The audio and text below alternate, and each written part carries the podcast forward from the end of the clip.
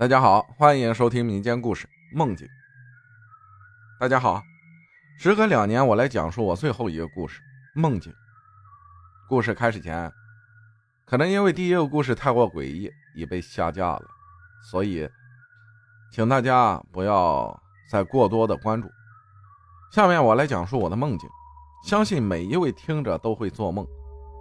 梦只是脑皮层神经在人体休眠后还在活跃而造成的，有美梦，有噩梦，而我的这个梦伴随我，直至今日，依旧如昨日一样清晰明了。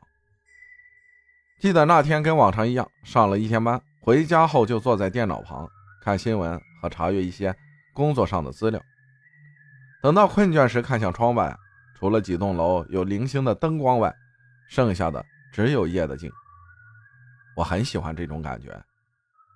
点燃一支香烟，望着窗外，脑子一片空白。抽完烟，躺在床上，不一会儿就进入了梦境。刚开始，感觉身体没有了重量，另一个轻飘飘的东西向上浮动。不知道过了多久，前方黑乎乎一片，没有任何温度，或者叫。感知，就混沌沌的向那黑色的方向飘去。当进入黑色物体后，眼前的一幕让我感到不知是恐惧还是兴奋。因为我本人从小喜欢探索死亡的世界，对一切死亡的知识都会感到兴奋。眼前是一条长道，道路类似于岩石路，凹凸不平。道路的尽头。有扇大洞，洞口也是石头砌成的。道路的下方是无尽的深渊，伴随着黑雾。我知道我来到了通向亡灵的国度，只要通过这条路，通过那个洞口，我就能找到我要的答案。当时感觉现实中的自己在憋气，很难受。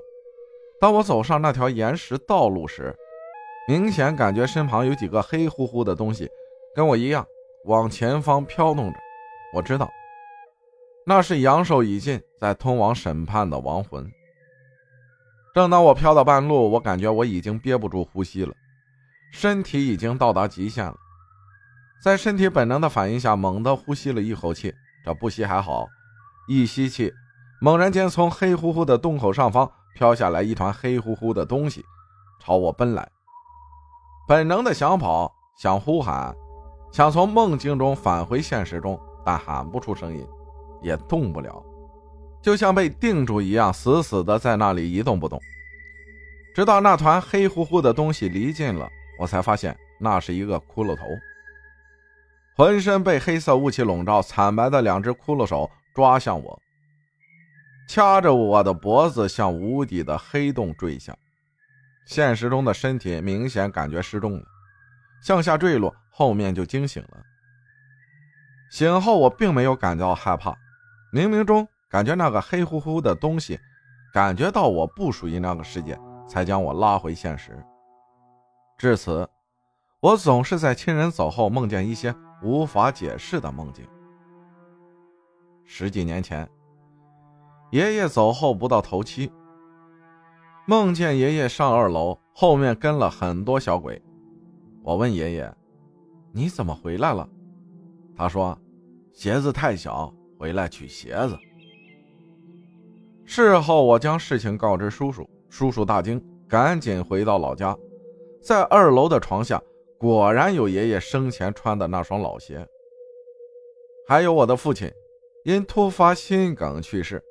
之前我与父亲关系不好，动不动就吵架，也不在一起住。